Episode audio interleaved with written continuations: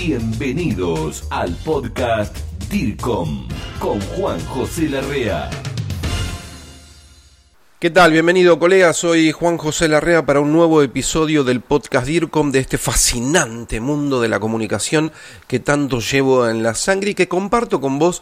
Charlamos, intercambiamos emails, mensajes, whatsappeamos sobre temas que nos preocupan, nos entusiasman dentro de este mundo de la comunicación. Hay uno que hoy quiero hablar con vos, quiero compartir algunos conceptos, seguramente lo tenés en claro, eh, traer a la superficie nuestro de nuestro intelecto algunas herramientas, algunos comentarios y reflexiones, herramientas tecnológicas que tengan que ver con un tema que se llama curación de noticias. Curación de noticias tiene que ver con un problema muy grande que tenemos a partir del advenimiento tecnológico allí por la década mediados de la década de los años 90, ¿no? De la década de los 90. Digamos que en Latinoamérica tipo año 95, 96, en la mayoría de los países de Latinoamérica se produce esta, este advenimiento tecnológico de la mano más que nada y primordialmente de Internet. Nos trajo millones de ventajas, ¿no? Estoy reflexionando con vos en voz alta,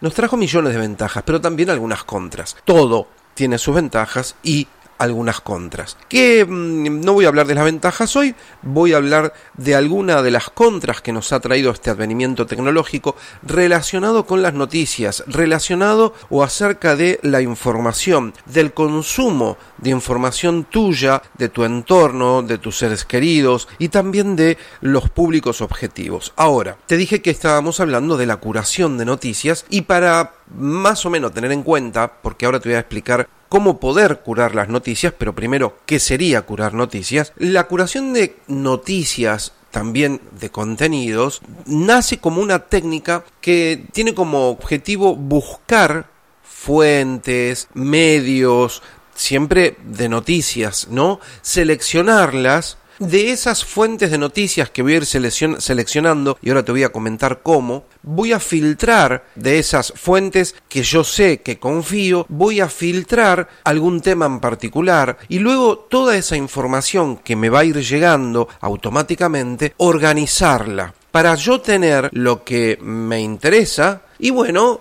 para consumir exactamente eso, no caer en una estafa noticiosa, falsa noticia, fake news. Y también la curación de noticias y contenidos tiene un último agregado que sería la de, y esto nace un poco con el marketing, porque después de buscar, seleccionar, filtrar y organizar toda esa información que vamos recibiendo, uno le puede agregar algo de valor a ese contenido y podría difundirla más completa a través de páginas web, redes sociales, apps, etc. Pero nosotros hoy en este podcast DIRCOM vamos a centrarnos en la curación de noticias para el problema que estamos teniendo que es el momento de informarme. Acá vamos a hablar sobre de qué forma yo puedo curar, pulir, depurar mis noticias, las que yo quiero recibir de lo que quiero mm, informarme, y de qué manera puedo estar bien informado automáticamente, en el momento, en línea y demás. Revista DIRCOM, la revista latinoamericana de comunicación.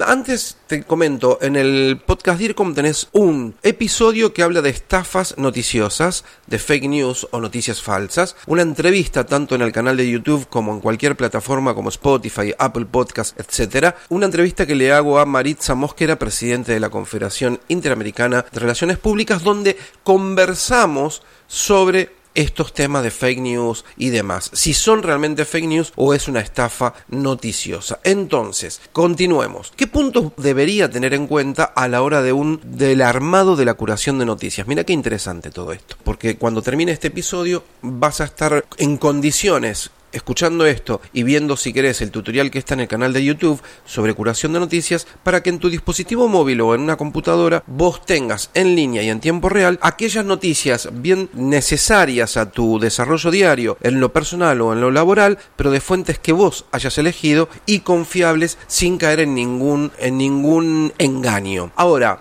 yo te voy a mostrar, te voy a contar sobre herramientas, aplicaciones, etcétera, que se pueden utilizar para la curación de noticias. Pero antes quiero decirte algo obvio que todavía, y creo que nunca lo superará, por supuesto, el análisis personal tuyo a la hora de elegir, recolectar, deducir, razonar sobre qué herramientas seleccionar, qué temas, etcétera. Bueno, ese análisis y más todavía, no lo suplanta la tecnología. Es tuyo, tu propio gobierno personal. La intervención para que nosotros podamos llegar a curar las noticias con estos programitas que te voy a comentar, la mayoría gratuito, tiene su versión de pago, necesita la intervención de nosotros, los seres humanos. En la curación de noticias ahorra tiempo, optimiza procesos y, bueno, de todas las herramientas que hasta hoy existen y que yo en particular conozco, no hay una que reúna todo lo que necesitamos. Pero las que existen, te digo que bastante se acercan a casi lo necesario. ¿Qué pasos debiera yo tener en cuenta a la hora de pensar en una curación, en el armado de una curación de noticias? Primero tengo que buscar las fuentes y ahora te voy a explicar cómo. De los medios tradicionales de comunicación, de páginas web, de blogs, de influencers, de aquellas personas o grupos mediáticos que yo confío, voy a buscar esas fuentes. Ahora después te voy a decir cómo las traemos. Voy a recolectar distintas fuentes Dependiendo del programa que utilice, podré filtrar por un tema en particular. Bueno, de todo esto que me traes, el 100% no lo quiero. Quiero solo aquello que hable de comunicación. Quiero aquello que hable o mencione solo a Juan José Larrea. Bueno, uno puede filtrar.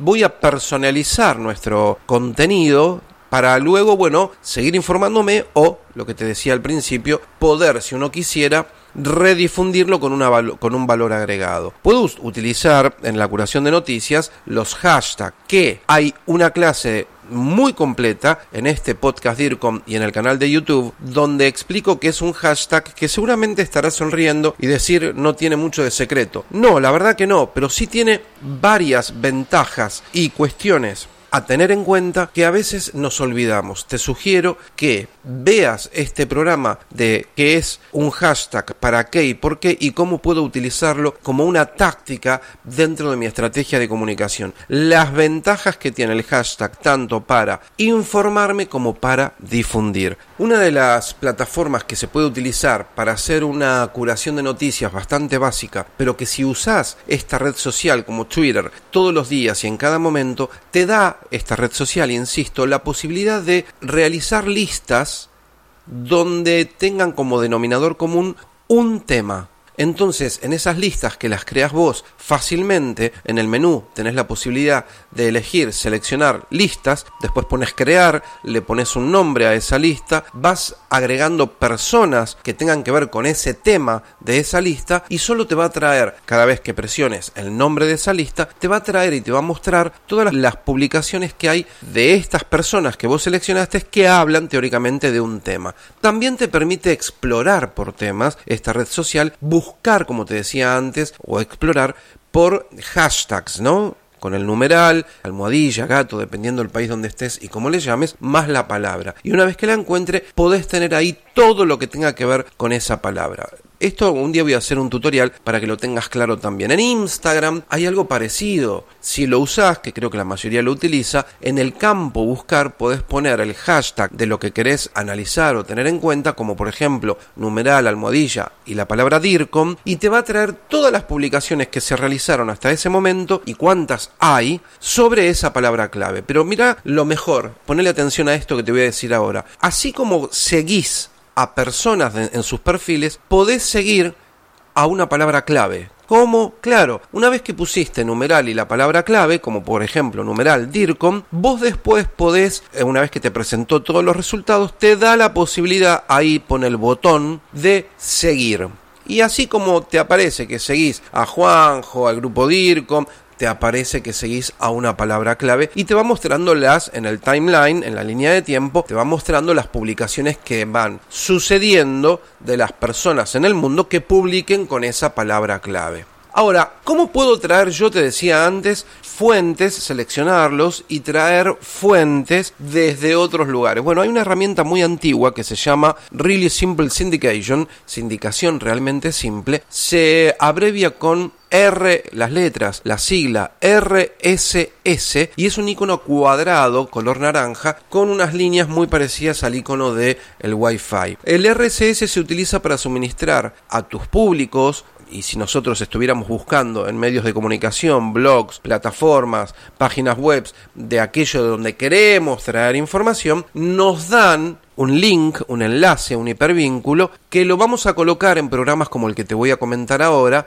y nos van a empezar a aparecer todas las noticias. Ese vínculo, ese link de SRSS, lo traigo, lo copio en un programa que te voy a mostrar que hay varios, te voy a contar que hay varios, y ahí voy realmente a ir obteniendo las noticias. Yo estaba viendo cualquiera de los diarios, la mayoría tiene RCS aparece por lo general o arriba de todo la página web o abajo de todo. Cuando hablo de diarios, páginas web, blogs, multimedios, portales, vas a encontrar arriba de todo o abajo de todo las siglas o el icono de RSS. Cuando lo encontrás, simplemente lo que hay que hacer es presionar el botón derecho del mouse, copiar la dirección del vínculo, copiar hipervínculo, es lo mismo, y te lo llevas al programa, a uno de los programas que te voy a comentar ahora. Estuve viendo diarios de Colombia, de España, de Argentina, y tienen la mayoría de ellos. Puede existir la posibilidad, colega, que no te muestre que tienen RSS. Si no te muestra que lo tiene, hay extensiones para mm, navegadores como Chrome y otros que uno puede llegar a instalar en su navegador y extensiones RSS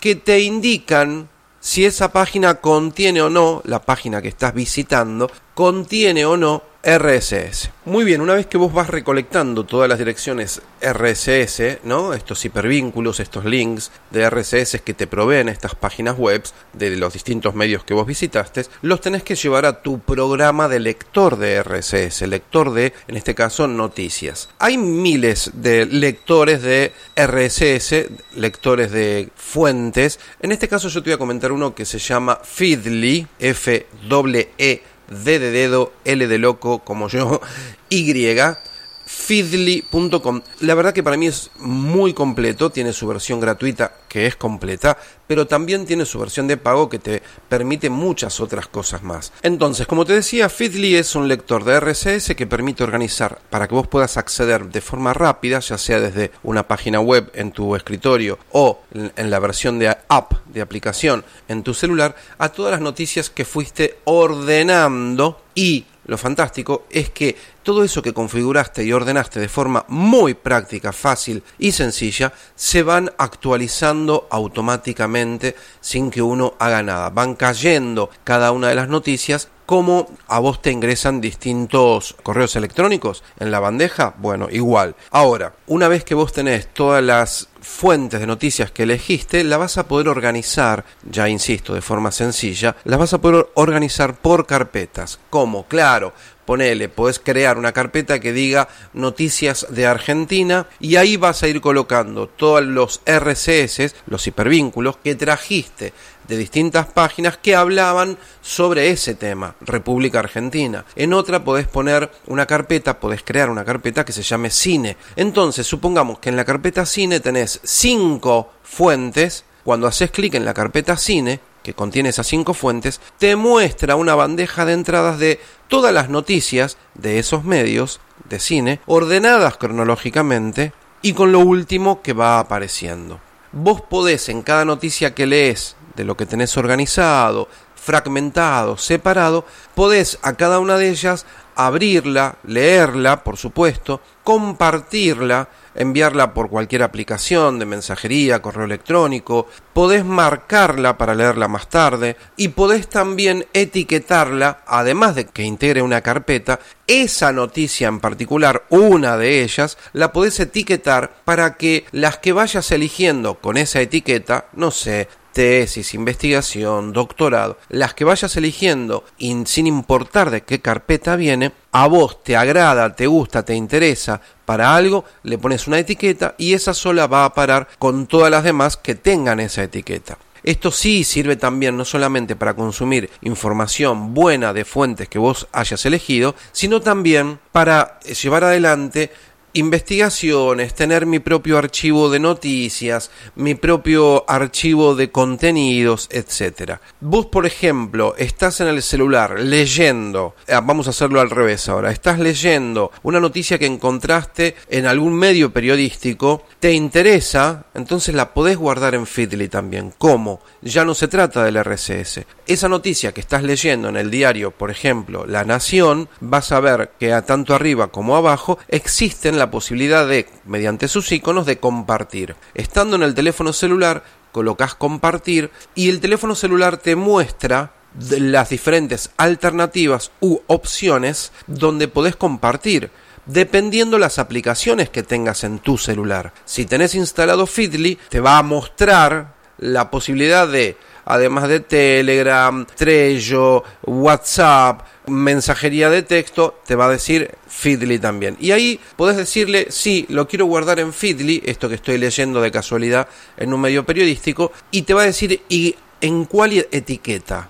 y ahí elegirías la etiqueta que corresponde a esa noticia que querés guardar. Entonces ya en tu archivo de noticias dentro de Feedly queda guardada esa noticia y la podés consumir cuando vos quieras. A ver, ya vamos terminando, colega. ¿Y cuál era la idea de este podcast? Reflexionar, saber que tenemos un problema grande sobre avalanchas de noticias, fake news, estafas noticiosas, que hay herramientas como las que te comenté y en el tutorial del canal DIRCOM en YouTube te lo explico paso a paso para que lo puedas ver y hacer. Hay herramientas para que vos elijas los medios de comunicación los puedas elegir eh, tomándote un ratito o en el tiempo, a medida que ves cada uno de ellos, vas seleccionando, vas organizando por carpeta, por etiquetas, por leer más tarde, dentro de plataformas o programas como Feedly y también puedes ir leyéndolo. Esto también lo bueno que tiene es que si ya bajó la noticia como un correo electrónico, si después te quedas sin datos o sin conexión, vos podés seguir leyendo. Bueno, cualquier duda, por favor, como siempre, JJ Larrea es mi usuario, juanjoselarrea.com mi página web. Me mandás un mensaje, me escribís, me dejás un comentario. Te mando un muy fuerte